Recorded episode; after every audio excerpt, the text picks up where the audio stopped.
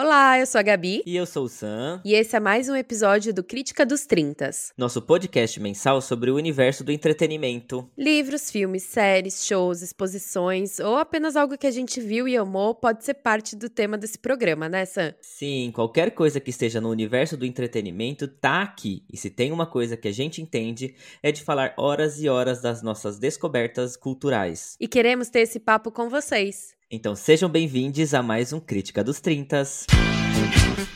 Chega mais, chega mais. Chega mais, chega mais. Ai, ela é toda boazinha, ela é toda do bem, ela é tão galera, ela é jovem, ela é, sabe? Ah, se fuder, sabe? Chata paca. Habla mesmo, Rita Lee, habla mesmo. Eu adoro ela falando, ai, ela é tão galera. Olá, olá, estamos no ar. Chega mais, Gabi, tudo bem por aí? Gente, uma correria. Quem está acompanhando a gente semanalmente já percebeu que a gente deu uma saltada de semana. Mas estamos bem, né? Chegando aqui ao fim de maio, com muita coisa boa e pra isso. Meu Deus, menina do céu, nem fala. Isso se chama vida de adulto, né? Enfim, bora lá, bora lá. Bom, no começo desse mês tivemos uma perda irreparável para a cultura brasileira, para a música, para o rock brasileiro. Nossa querida Rita Lee, a padroeira da liberdade, como ela mesma gostava de ser denominada, nos deixou aos 75 anos, né? Hoje a gente vai dedicar esse episódio do Crítica dos 30s a ela. Você já viu aí que a gente mudou a nossa abertura. Durante o programa a gente vai colocar músicas, vai colocar a Rita falando aqui, sim, muitas vezes. Fica aqui conosco que no final a gente retome esse assunto, porque ela merece todo o nosso amor e reconhecimento, né, Gabi? Sem dúvida, ela deixou aí todo um legado, não só, né, na música, mas também com todo o comportamento dela, a mulher que ela era, a mãe que ela era, enfim, o exemplo que ela era pra gente. E no nosso Instagram, a gente demonstrou nossa tristeza, né, essa foi uma perda muito difícil. É um luto muito diferente quando é um luto de alguém famoso que você nunca conheceu, que você nunca conversou. Sim. Mas, enfim, essa é a nossa maneira de homenagear ela. Sim, então no final desse episódio, a gente vai fazer uma pequena homenagem pra Rita Lee, porque ela merece. Vou fugir de casa, não volto. Bom, e aí, Gabi, tá assistindo muita coisa? Tá vendo muita coisa? Ou só tá correria mesmo, só tá trabalhando e dormindo? Gente, eu tenho as minhas coisas de coração que eu assisto sempre, Friends e tudo mais, mas eu tenho assistido algumas coisinhas novas quando dá tempo, que a gente vai falar mais aqui no Críticas, mas foi um mês, assim, um pouco caótico, realmente, muita correria, muito trabalho, então tô louca pra ouvir o que você andou assistindo por aí. Ah, gente, tenho colocado em dia minhas listinhas, porque são muitas, mas pela primeira vez no ano, eu consegui ir num show, Gabi, que por sinal, você já sabe qual é, com certeza. Vamos falar sobre ele daqui a pouco. Então, dessa vez, não vou ter só séries e filmes por aqui. Mas eu vou começar com uma série. Posso começar já? Aliás, na verdade, já tô aqui me adiantando, Gabi. Tô entusiasmado, acho. Vai aí! Bom, há menos de uma semana no ar, Rainha Charlotte, uma história Bridgerton, já conquistou o topo dos rankings das séries mais assistidas em língua inglesa na Netflix globalmente. E eu te conto o porquê. Porque é ótima. Essa minissérie de 6 capítulos, com base em fatos reais, que conta a história da rainha Charlotte e do rei George, é um spin-off da série Bridgerton, que conta, de uma forma muito romantizada, né, a vida da nobreza da Inglaterra na segunda metade dos anos 1700 e do começo dos anos 1800. A gente já conhece a rainha Charlotte das 2 temporadas de Bridgerton. Nossa, outra vez que eu falo esse nome, a língua quase dá um nó aqui. Mas aqui, né, nessa nova série, a gente vê ela adolescente, com 16 anos, e a série já começa com ela casando com o rei George, depois de um acordo entre as famílias, e pasme, 6 horas depois de conhecer o noivo. Era assim que acontecia na época. Ah, Tinder, por que choras? Exatamente, né?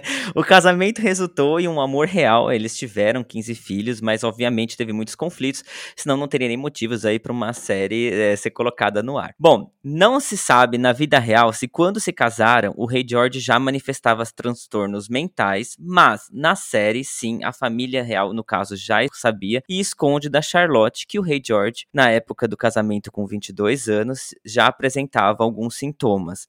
Até hoje não se sabe qual transtorno mental ele tinha, mas acredita-se que ele era bipolar. Bom, Se hoje em dia a gente tem um estigma enorme para doenças mentais, a gente pode imaginar naquela época, né? Até hoje ele é conhecido como o Rei Louco. O rei passa por inúmeros tratamentos, como mostra na série, mas foi realmente a dedicação e o amor da rainha Charlotte que deu a ele alguma dignidade durante todo esse tempo que ele conviveu com a doença, né? A série conta muito mais do que além do casal principal também, Gabi, e tem alguns outros personagens de Bridgerton jovem, e uma surpresa muito legal que são os amos do rei e da rainha, né? Que são dois jovens devotados aí ao trono real, que também são um casal gay na série, né? E a história de amor deles é tão linda, né? Enfim, quanto o casal principal ou quanto os outros casais que tem na série, né? E os dois atores também fazem ali muito fofinhamente, é muito bonitinho. Tem uma cena, inclusive, no final que é super emocionante a respeito deles, né? Quando mostra o passar do tempo. Olha, a Bridgerton é ótimo, eu adoro a série, né? Esse spin-off também veio aí pra mostrar, pra reforçar isso. Os cenários são maravilhosos, eu amo. Castelos belíssimos, os aposentos, né? Enfim, jardins reais,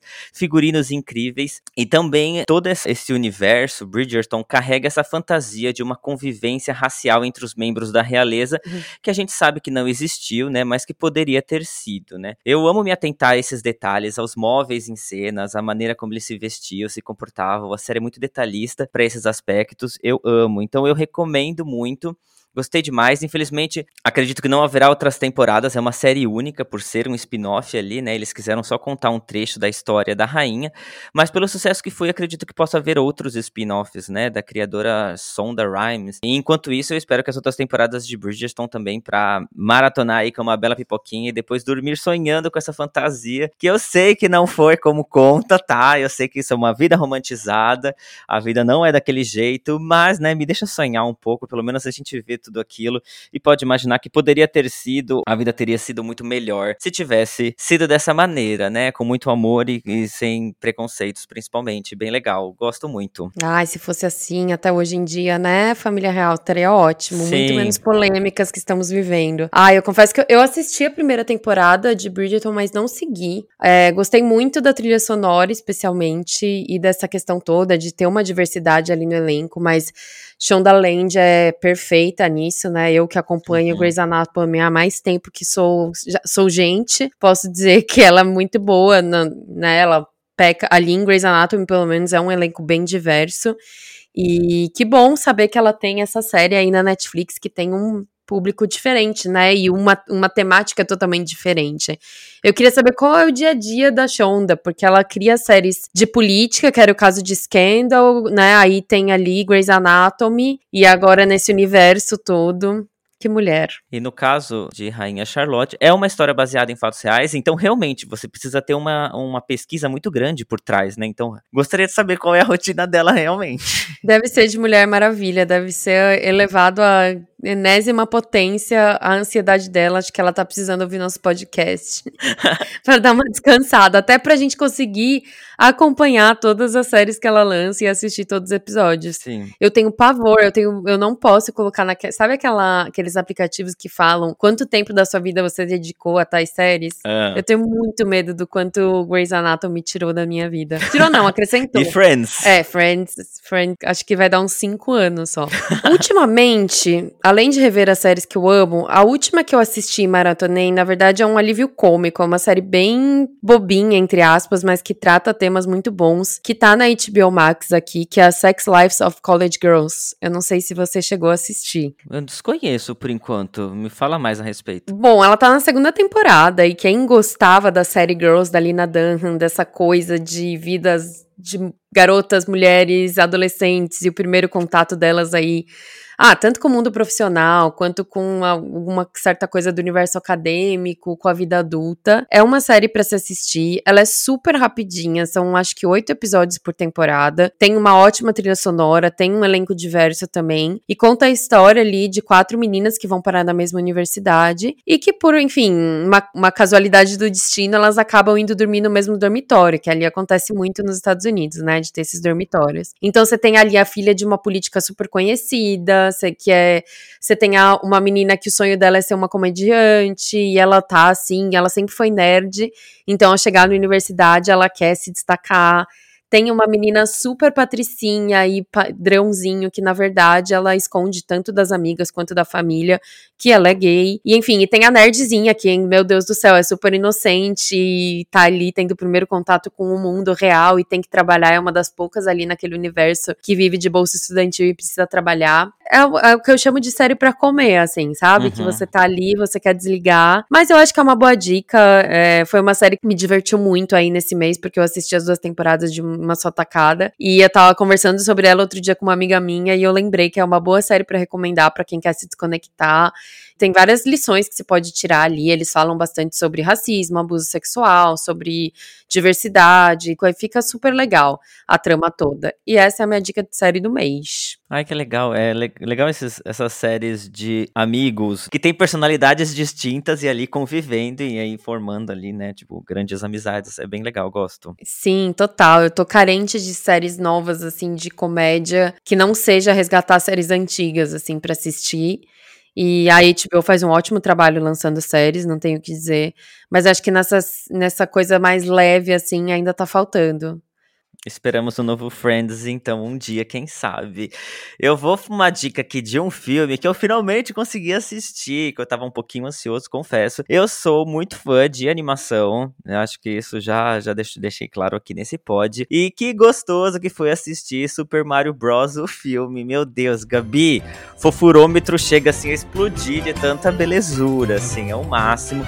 Já vou começar aqui falando que sempre fui um grande fã dos jogos do Mario, da Nintendo, tenho inclusive o videogame praticamente pra jogar Mario Kart, que é o meu jogo favorito de todos os tempos, e eu amo como o mundo do Mario Bros é fofo, cheio de bichinhos coloridos que fazem som bonitinhos, enfim, é uma coisa que me atrai, né? Bom, é um universo um tanto quanto infantil, mas também feito pra adultos, né? Vamos dizer assim. Eu compro essa história e com gosto, tô nem aí, enfim, assim, o filme do Mario não é diferente. Super Mario Bros é o primeiro filme a faturar $1 bilhão em bilheteria esse ano, e além disso, a produção já havia se tornado a mais bem-sucedida adaptação de videogames para o cinema, gente. O filme é um sucesso e eu entendo perfeitamente o porquê. Na história, os irmãos encanadores, atrapalhados, né, Mario e Luigi, vão parar no famoso mundo dos cogumelos, governado pela princesa Peach, precisando defendê-lo das ameaças do icônico vilão Bowser. E aqui já temos o primeiro plot twist da história, Gabi. Primeiro, se nos videogames o Mario precisa enfrentar desafios para salvar a princesa Peach,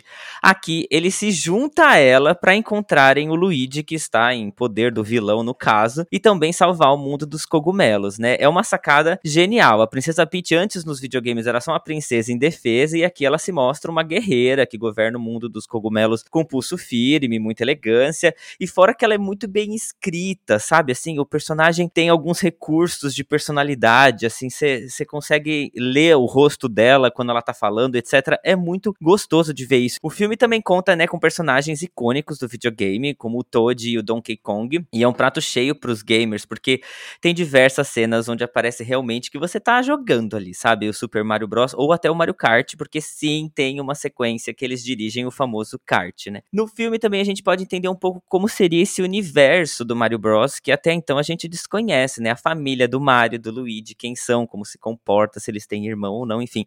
O filme não se aprofunda muito nisso, nesse mundo real que eles chamam, né, entre aspas, que se passa no Brooklyn, onde tá a família do Mario e do Luigi. É focado muito mais no mundo ali dos cogumelos, porém, a gente pode ver ali uma cena que tem a família do Luigi e do Mario, então foi muito legal isso também, você se ambientar um pouco melhor. Se você é fã do Mario, tem 1 milhão de easter eggs, acho que é 1 milhão mesmo, sabe? É um atrás do outro, eu me diverti demais vendo o filme, a história não é lá grandes enredos, é verdade, mas em compensação é bem feito, o gráfico é lindo, gente, o bigode do Mario tem textura, assim, sabe, o chapéu tem textura, você consegue ver, assim, sabe, o tecido, e tem senso de humor, o Bowser é um vilão super engraçado, super romântico, por incrível que pareça, né, uma coisa diferente, mas enfim, então a falta talvez de uma grande história compensa aí com muitos outros recursos, e no final o saldo é super positivo, não é à toa que vem batendo aí todos os recordes de bilheteria, é um filme super divertido, eu acho que pra todos toda a família, eu simplesmente amei, eu tô querendo ver de novo, assim, sabe quando você quer ver de novo pra poder se atentar mais aos detalhes e etc? Tô querendo, foi ótimo, assim, eu amei, fica a minha recomendação aí de um filme, não sei se ainda tá no cinema, tá acabando aí de sair nos cinemas, mas em breve com certeza já sai nos streamings e aí todo mundo pode acompanhar também, mas se tiver no cinema aí perto da sua cidade, você quiser dar esse presente pra si mesmo, leva o sobrinho, sabe? Leva o irmão mais novo, fala, eu vou levar o meu sobrinho no cinema e você vai se divertir também, é mais ou menos isso. É tipo aqueles Simpsons, assim, esses desenhos que você acha que é pra criança, mas na verdade entretém muito mais os adultos, né? Tipo assim, a sala de cinema tem, tipo, metade é criança, metade é adulto, sabe? Eu fico sempre pensando que nem quando saiu O Senhor dos Anéis, que as pessoas elogiavam os gráficos e tal, e eu nunca tinha assistido, eu assisti recentemente, e eu pensei, nossa, sério, passou tão pouco tempo pra isso ser o mais evoluído, imagina, daqui uns 3 anos você falando, eu que achava que o Mario era o máximo. Sim! Tudo é muito mais detalhado. E Mario Bros, tipo, eu acho que é o máximo, assim, da tecnologia que a gente tá tendo hoje em dia, então até por isso vale a pena. Os produtores do filme Cats chorando, que tentaram fazer, coitado. Ai, gente, deixa abaixo aqueles. Oi, deixa abaixo, deixa abaixo. Ai, eu não consegui ver.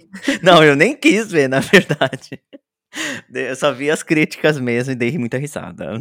Bom, de filme, a gente sempre fala da nossa musa, Isabela Boscovi, né? Já esteve aqui nas nossas entradas. Eu imediatamente tenho crise de ansiedade. E eu tive o prazer de ver que ela fez um vídeo todo falando sobre a minha trilogia favorita. E aí eu vou entrar nessa onda pra gente poder divulgar o vídeo dela também no nosso canal e propagar ela falando sobre ele, que é a trilogia do Antes, que é o filme Antes do Amanhecer, de 95, Antes do Pôr do Sol, de 2004, e Antes da Meia-Noite, que é de 2013. Alguns dias atrás eu fiz um tweet sobre a trilogia Antes e tive a surpresa muito agradável de descobrir que eu tô longe de estar sozinha na minha admiração por esses 3 trabalhos do Richard Linklater. Aparentemente tem uma legião de fãs deles. Pelo que eu escutei, eles estavam planejando lançar o 4º filme, já que já se passaram 10 anos. E, infelizmente, além de tudo, a pandemia me tirou essa glória. Mas, enfim, a trilogia ela foi toda dirigida, né, pelo Richard Linklater, que também é o criador de Boyhood, o filme que foi gravado ali em 12 anos. E tem no elenco a Julie Delpy e o Ethan Hawke. E eles são um casal, a Celine e o Jess. E essa trilogia me fascina porque ela só existe porque não existia redes sociais na época. Porque o primeiro filme conta a história deles se conhecendo ali em Viena, em um trem, e eles passam uma noite, porque eles vão correr o avião para seus respectivos destinos no dia seguinte, daí o nome Antes do Amanhecer. E eles decidem passar a noite juntos, se conhecendo, eles começaram a conversar no trem. E, enfim, toda a trilogia é muito de diálogo, né? E até a própria Isabelle fala, se você não curte filmes assim, de muito diálogo, não é pra vocês. Espectadores que se entediam com uma quantidade muito grande de diálogos, talvez não sejam a plateia ideal pra trilogia Antes. Porque tudo aqui acontece é na conversa entre o Jesse e a Celine. Mas se você é o quê? Uma pessoa parada que nem eu, que gosta de ficar brisando na vida, esses 3 filmes são pra você.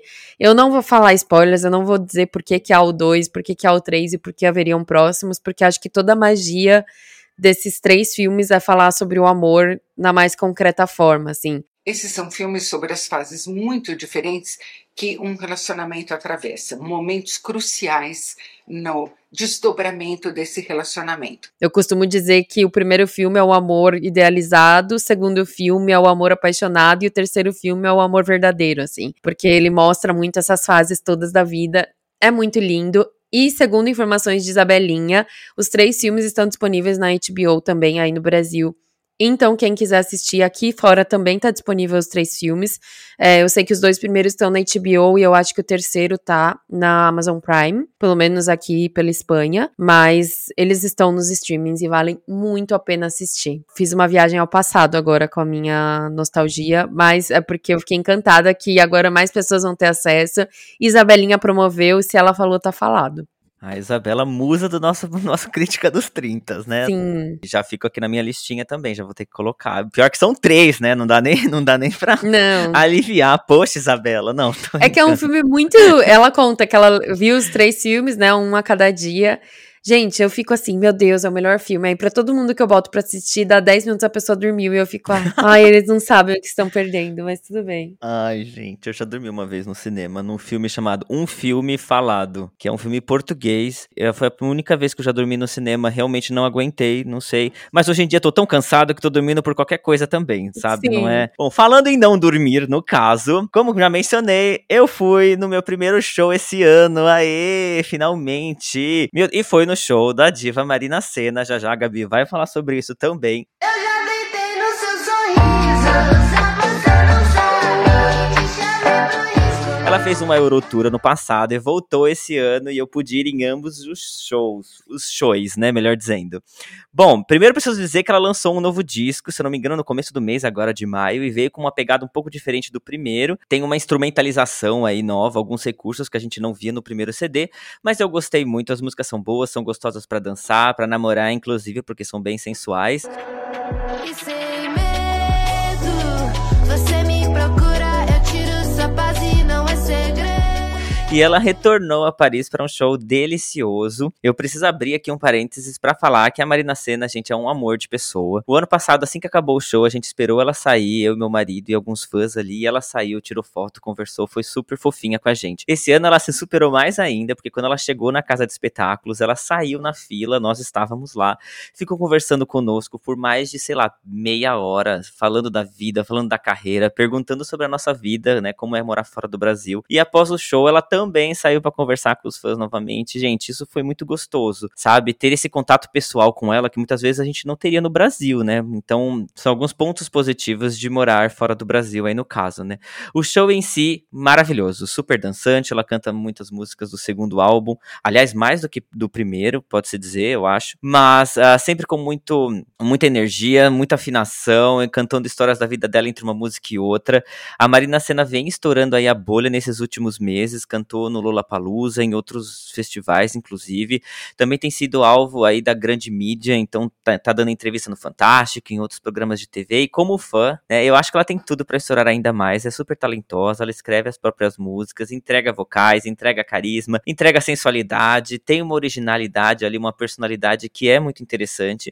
Tenho ficado cada vez mais fã. A nova turnê também mal começou, ela tem datas aí vindo por todo o Brasil. Se você tiver oportunidade, vá, porque é garantia de entretenimento e boa música. E se você não conhece a Marina Sena ainda, essa nova revelação da música pop brasileira, e quiser dar uma chance, já falei sobre ela aqui no podcast anteriormente. Eu espero que você curta como eu tô curtindo, tô adorando, Gabi. E você que teve a sua primeira experiência com a Marina Sena, agora eu quero ouvir. Nossa, é um show que eu não esperava que fosse ser tão animado, assim. É, como você disse, é uma pessoa extremamente simpática, que dá muita atenção pros fãs.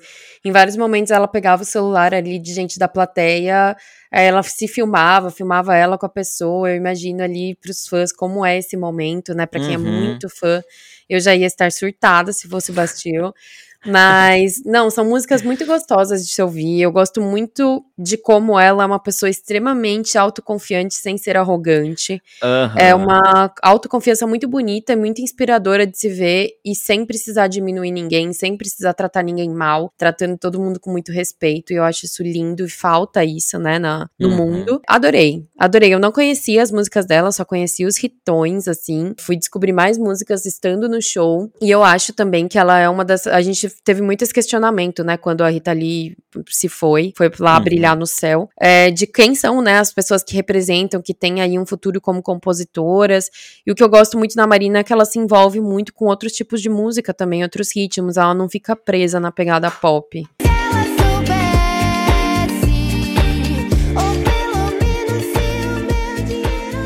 Ai, foi tudo, e eu sei que você foi em outro show esse mês também, e você vai dividir aqui com nossos ouvintes também? Ai, foi, eu cantei a bola, né, no começo do ano, no nosso Críticas, falando de como eu tava me sentindo, e esperando a turnê Amarelo do Emicida passar por aqui.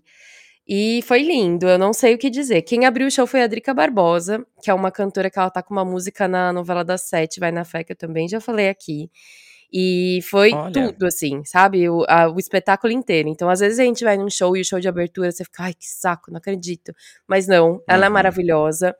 Inclusive, esses dias ela seguiu aqui na Europa depois do show, e ela por casualidade, ela conheceu a produtora da Beyoncé. Uau. E ela conseguiu sentar, tipo, praticamente no palco assistir o show da Beyoncé. Foi, uma live, eu fiquei super emocionada. Eu que nem sou fã da Beyoncé, não me julguem. Chorei por ela, assim, essa emoção de você conhecer, né? Uhum. Você tá tão perto dos seus ídolos, enfim. Ah, é sempre bom. Nossa, é o que eu estava comentando da Marina agora, né? Tipo, quando você tem esse contato. Parece que essas coisas realmente acontecem muito mais fácil fora do Brasil, né? Acho que é outro clima. Dispostos a achar.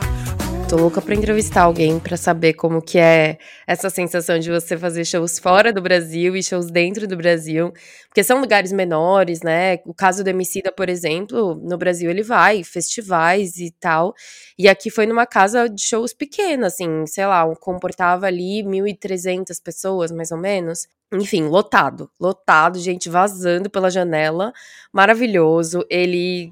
Aqui tem muitas regras, né, de quando o show tem que acabar e tal, e ele super divertido, chegando ali no fim do show, cantou várias músicas que estavam fora do setlist, e falou, gente, vamos fazer um coro bonito assim, o pessoal aqui da produção deixa a gente ficar mais, a gente toca o coração dos gringos e tal, um amor, cantando super bem, teve duas músicas que a própria Drica volta pro palco e canta com ele, ele passou ali por todos os hits, até que estão fora ali do amarelo, que acho que quando você faz um show fora também te dá essa liberdade de você dar uma mudada no setlist, você não tem que estar tão preso. Uhum. Foi incrível, foi tudo que eu esperava e mais, então quem tiver a oportunidade de acompanhar os shows dele, seja em festival ou show solo, vale muito, muito a pena. Um querido, e ele é uma das vozes que eu acho que fica, assim, que são pessoas que ainda fazem uma letra de cunho político, de cunho social, e que acho que vão ter letras aí eternizadas, espero, né? Maravilhoso. Um beijo pra Emicida. Ai, ótima dica. Beijo, Emicida. Antes da gente ir pro nosso momento, Rita Lee, então, eu vou pegar aqui 2 minutinhos, 1 minutinho, talvez, Gabi, a gente já tá com o nosso tempo estourado, talvez, pra só comunicar que a Kylie Minogue finalmente lançou uma música chamada da Padam Padam, maravilhosa, fazia tempo que ela não soltava nada, não que eu saiba, e uma música ótima aí pras baladas, pra você malhar, enfim, maravilhosa, amei.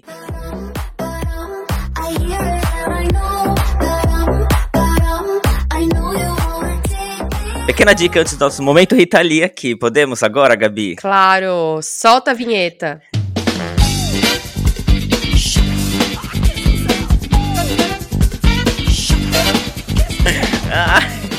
Não quero luxo nem lixo, meu sonho é ser imortal, meu amor. E você será imortal, Rita Lee. Bom, bora falar um pouco dessa diva, né, Gabi? Apesar de já sabermos aí que ela tava bem debilitada, seu falecimento me pegou de uma maneira muito forte. Chorei bastante, no momento que a gente soube, a Gabi me ligou, inclusive, a gente chorou juntos aqui. Eu tava aqui sozinho em casa, fiquei enlutado por alguns dias, até hoje eu tô meio que num círculo vicioso de ouvir as músicas dela, enfim, de ouvir entrevistas, tá viralizando tudo de novo, né? Meu Deus, que mulher sábia, né? Fui e sempre serei um grande fã de Rita Lee. Uma mulher libertária, progressista, feminista, questionadora da sociedade. Isso é muito maravilhoso. Inteligente, uma mulher real ali, original, sabe? Com todos os defeitos e qualidades de forma muito aberta. Enfim, não faltam bons adjetivos pra essa mulher. Por isso, achamos que ela merecia uma singela homenagem desses dois apresentadores que são muito fãs, né? Tanto da artista quanto da arte que ela produziu.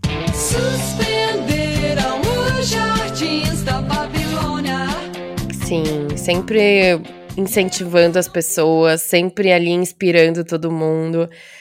Acho que ela é um marco, não só para as pessoas que viveram ali a década, né, da ditadura, aquela época toda, mas para todo mundo que veio da geração depois, porque eu lembro muito de escutar ela por conta dos meus pais, assim, por conta dos meus primos, né, que são aí uma geração antes da minha. Quando ela lançou o acústico eu ainda era muito pequena, que foi ali um boom, né, o acústico MTV dela, e eu lembro de cantar, e a primeira música que eu cantei dela, e ainda assim, ainda que seja bem conhecida, pra mim agora Só Falta Você é a minha música favorita.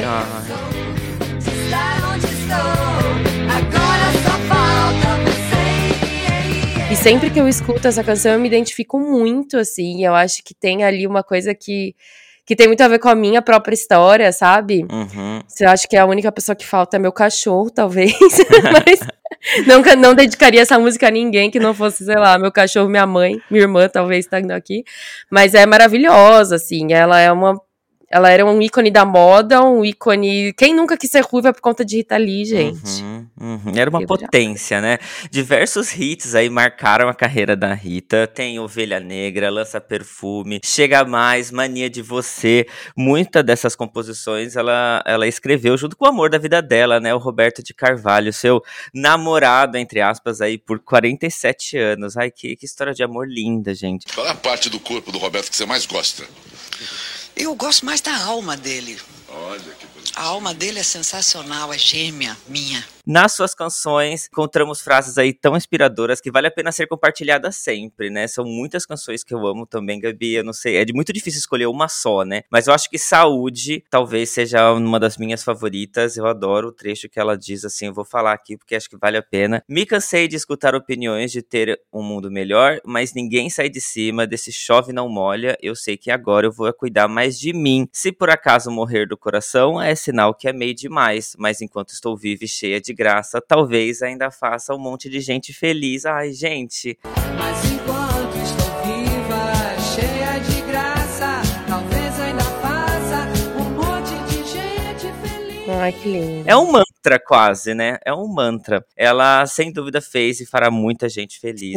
Acho que isso ela tem certeza. Acho que ela foi com essa certeza de que ela fez muita gente feliz. A gente pode começar também, Gabi, indicando alguns livros da Rita Lee. Eu sei que você tem aí na sua casa. Eu tenho alguns aqui.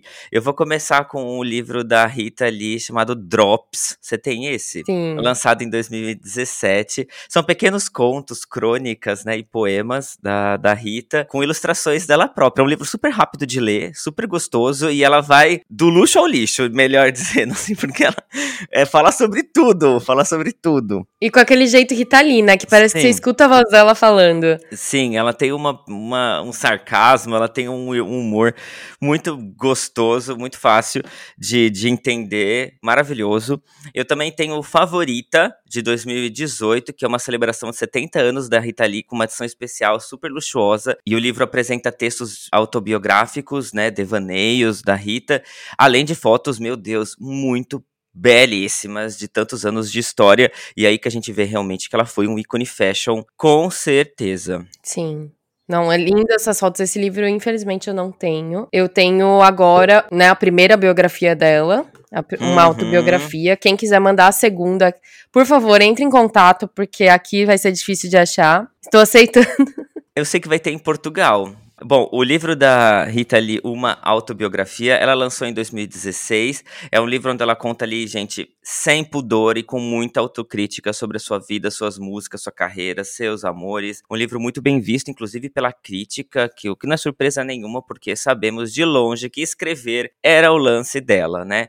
E agora, nessa semana agora, dia 22 de maio, dia de Santa Rita de Cássia, foi lançada a sua segunda autobiografia, considerado o seu grande ato final, também... Espero ler em breve, porque, ao que dizem, ela fala muito sobre a doença, fala sobre os últimos momentos de vida, fala sobre a morte, como sempre, de uma maneira muito Rita Lee de ser, muito leve, muito tranquila, muito irônica, maravilhoso. A maneira como ela escreveu da própria morte também, né, que reverberou muito no dia que ela morreu, é incrível, né? Sim. Só ela pra finalizar a vida com esse senso de humor maravilhoso. Esse capítulo que viralizou, eu até deixei aqui separado pra falar no pod, ele é uma parte que ela chama de... Ela, nesse primeiro Uma Autobiografia, ela divide vários trechos, assim, é um livro bem caótico, né, porque não segue uma linha que a gente tá acostumada. E essa trechinha chama Profecia, né, que ela fala sobre a morte dela e o epitáfio. Ela nunca foi um bom exemplo, mas era gente boa. E logo depois, assim, ela fala algo também que eu separei que eu acho muito bonito, que ela fala: estranho ter sido o que eu fui sendo eu o que sou hoje. Parece que sempre tive a idade que tenho agora. Aos 70, tem-se a impressão de que a vida passou rápido demais. Escrevendo a própria biografia, percebe-se que foi longa pra caramba. Vivi intensamente infância, juventude e maturidade. A fase velhice é novidade pra mim, apesar de, claro, percebê-la mais familiar do que as anteriores. Dizem que capricornianos nascem velhos e morrem crianças, que são ambiciosos, disciplinados. Nessas me reconheço mais no ascendente aquário, da visionária porra louca. Não tenho distanciamento de mim mesma para me definir num só adjetivo, como tantas vezes me pedem. Talvez essa letra de um tempo atrás dê alguma pista. Aí ela coloca a letra de uma canção e no fim. Sou daquele tempo quando o rock era tabu. Do Let Me Sing do Raul. Do Cogumelo de Zebu. Dos desacatos da Leila Diniz. Ai, eu era feliz. Ai, que fofa, gente. Ela é demais, demais. Leiam esse livro. Antes de ler o segundo, acho que é super legal ver essa construção dela contando todas as loucuras dela. Quando ela conhece o Roberto. Nossa, eu me emocionei demais nesse capítulo. Ali é o início da história de amor deles. E ver o que vai sair agora, né? Dela contando dessa nova época da vida dela. Deus me perdoe por querer. Que Deus me Sim, acho que a melhor maneira de conhecê-la realmente agora é ir atrás dessas autobiografias, porque ela escreve de uma maneira muito clara, muito aberta sobre a vida, sem nenhum pudor. Sim. Tem algumas curiosidades aqui que eu separei, Gabi, que, bom, a Rita Lee sempre fez questão de lutar pelos direitos das mulheres, mas eu não sabia disso, ela foi a primeira artista feminina a tocar guitarra em seus shows, um instrumento, enfim, taxado como masculino, né, pra época. É como a Gabi disse, ela era capricorniana, paulistana raiz, e era poliglota, falava inglês, português, francês, italiano e castelhano, gente. É uma pessoa culta. Change la question. Pourquoi? Change la question. Pourquoi pas?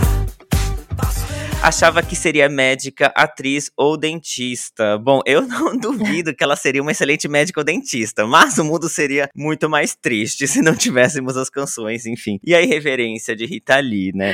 Uma outra coisa também que eu tava vendo esses dias, que ela era muito devota, muito santinhos. Eu gosto, eu sou fã de santinho, eu sou fã das entidades indianas, das entidades do candomblé, eu tenho essa... Faz um mix. Uma pessoa extremamente religiosa.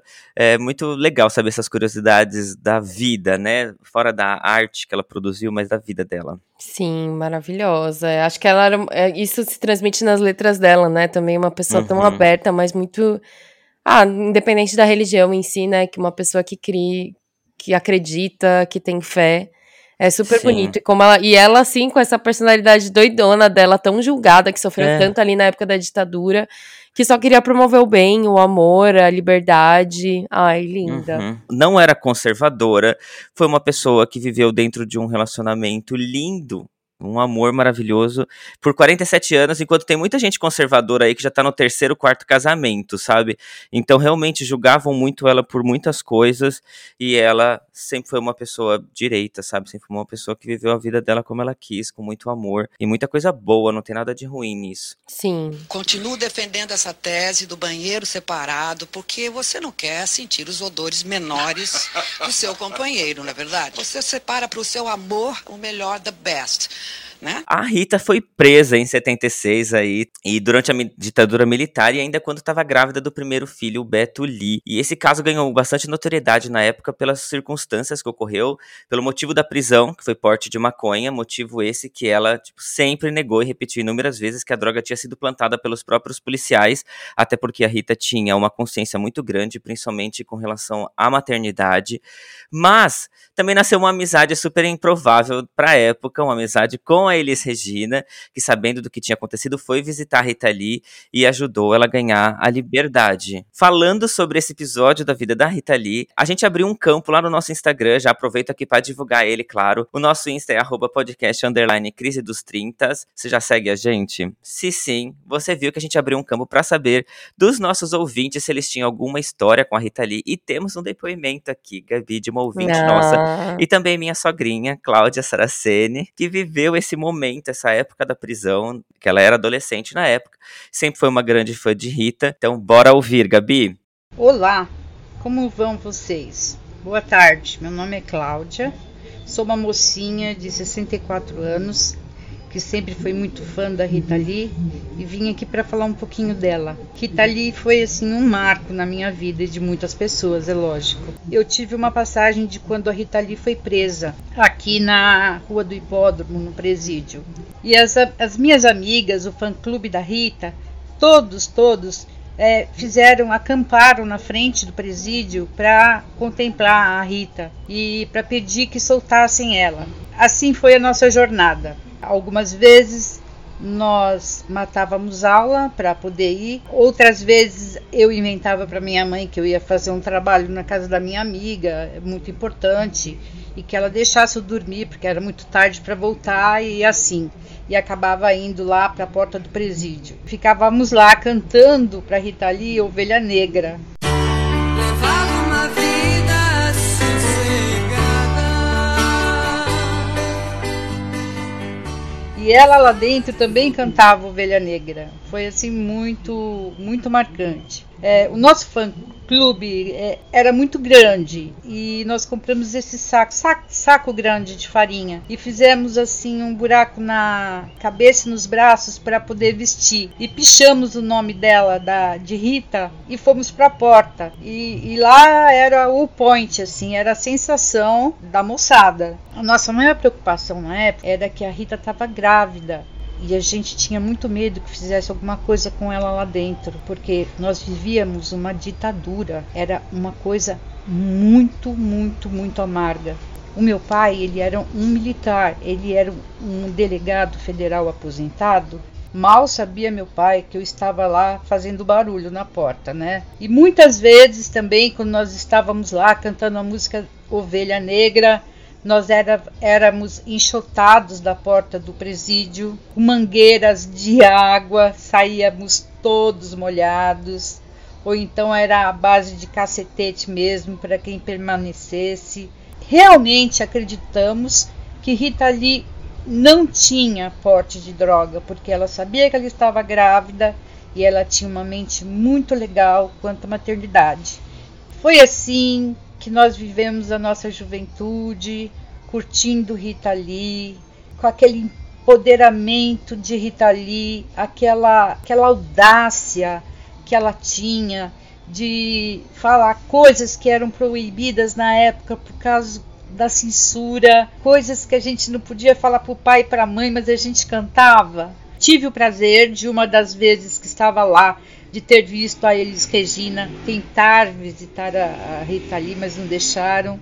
E tive o prazer também de ouvir meu pai uma vez conversando com o delegado e descobri que ela ia ser solta. Aí avisei uma galerinha por telefone e daí um foi avisando o outro e fomos todos acampar lá de novo. Tive o privilégio de pegar aquela mulher e abraçar muito, porque eu estava no espírito assim chocada, chorando, muito emocionada quando eu vi ela sair do presídio, e ela me abraçou e falou para mim: calma, querida, tá tudo bem. Foi assim sensacional. Ela era minha diva, ela era tudo e continuará sendo por várias gerações, porque foi muito audacioso para nossa época. Era uma mulher empoderada, era uma feminista, ela realmente pegava o útero e o ovário e ia à luta. E é isso que eu tenho para falar para vocês de Rita Lee. Um beijo grande, um abraço.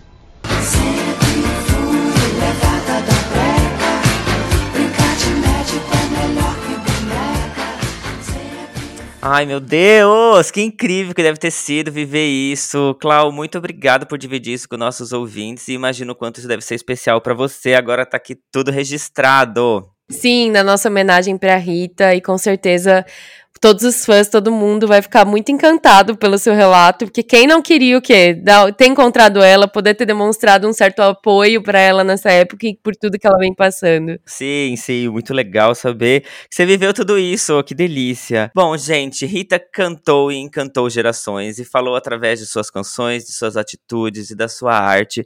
Teve uma vida incrível, fez o que queria fazer, revolucionou o mundo, inspirou milhões de pessoas, principalmente mulheres, a seguirem seu próprio caminho, a serem quem elas quiserem ser, e até o fim de sua vida parece que foi programada por ela, pois ela finalizou com o livro onde ela relata todos os últimos momentos que ela fala sobre a morte. Ela foi em paz, rodeada da família, enfim, Que mulherão da porra, que sorte essa mulher teve de ter vivido uma vida tão maravilhosa. Então é sempre muito reflexível quando a gente falamos sobre a morte, né, Gabi? É algo que nos assombra como seres humanos. A gente falou sobre isso no nosso último episódio do Pod, inclusive. E entendendo que esse momento vai chegar para todos, é lindo ver que a trajetória dela nessa terra foi repleta de coisa boa, de amor, de revolução, de música, né? Rita é uma grande inspiração para mim, vai continuar sendo, e espero que as gerações que virão possam também conhecer essa arte e se inspirar no que ela nos deixou, né? No epitáfio dela, como a Gabi disse, ela mesmo diz que nunca foi um bom exemplo, mas era gente fina. Eu discordo, ela foi um puta exemplo de liberdade e felicidade. A gente só tem que agradecer. Viva a Rita Lee! Ai, viva a Rita Lee, viva o Roberto também, eu fico pensando muito na família dela agora, eles estavam muito unidos, especialmente nessa reta final, divulgaram vários depoimentos ali pelo Instagram, foram generosos de abrir onde ia ser a missa de sétimo dia, pra que, porque eles sabiam, né, mas eu sempre penso nessa posição de filhos, assim, que honra você que a sua mãe seja, né, a Rita Lee, assim como eu penso do Chicão, que a mãe dele é a Cássia Eller. Eu vou sabotar, você vai se armarar. O que eu não ganho, eu leso. Que difícil que é você enfrentar o luto na mídia. É um momento tão nosso, né? Especialmente pra quem perdeu o pai, perdeu a mãe. Você passa por esse luto, esse processo sozinho, e deve ser muito difícil você ter todo mundo te cobrando um posicionamento, todo mundo te cobrando que você faça, sei lá, homenagem aqui e ali, querer saber o que aconteceu. Porque é um momento que a gente tem que respeitar muito, né? A dor deles, ainda que todo mundo sinta um pouco, é uma dor muito diferente. É a dor da mãe, da mulher, da esposa ali de tantos anos. Então, desejo pra eles que eles tenham muita paz. Eu tenho certeza que a Ritinha deixou todos eles muito tranquilos de que ela ia em paz, a mãe dele, né? De todos esses filhos maravilhosos que ela tem ali também envolvidos no mundo da arte.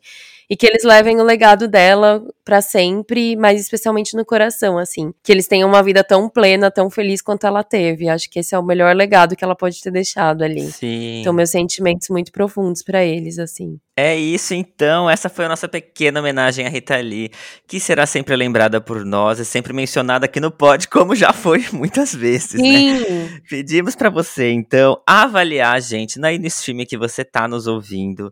Agora no Spotify, depois de ouvir episódio, você pode deixar o seu parecer, tem uma perguntinha lá, o que você achou desse episódio, coisas positivas, por favor, a gente vai ler tudo com muito carinho. Se você tá nos ouvindo pelo YouTube, dá um like, ativa aí o sininho, nos siga pra nos ajudar mais e mais nesse trabalho amador, que não temos recompensas financeiras, né, Gabi, mas recompensas emocionais, né, digamos.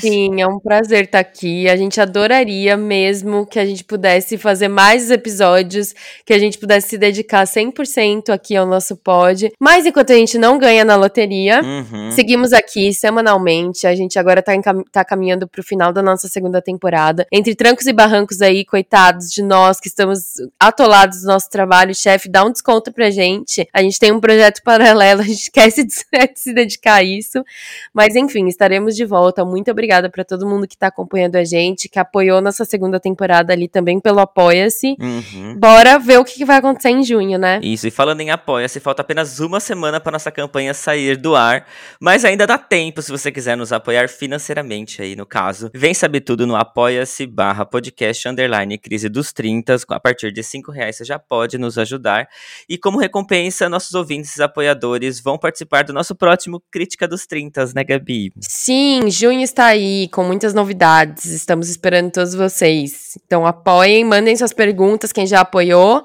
que a gente tá esperando. Sim, bom, ficamos por aqui então, Gabi? Sim, uma ótima fim de semana pra todo mundo, e é isso. Gratidão por tudo, e a gente se ouve em breve. Beijo, tchau!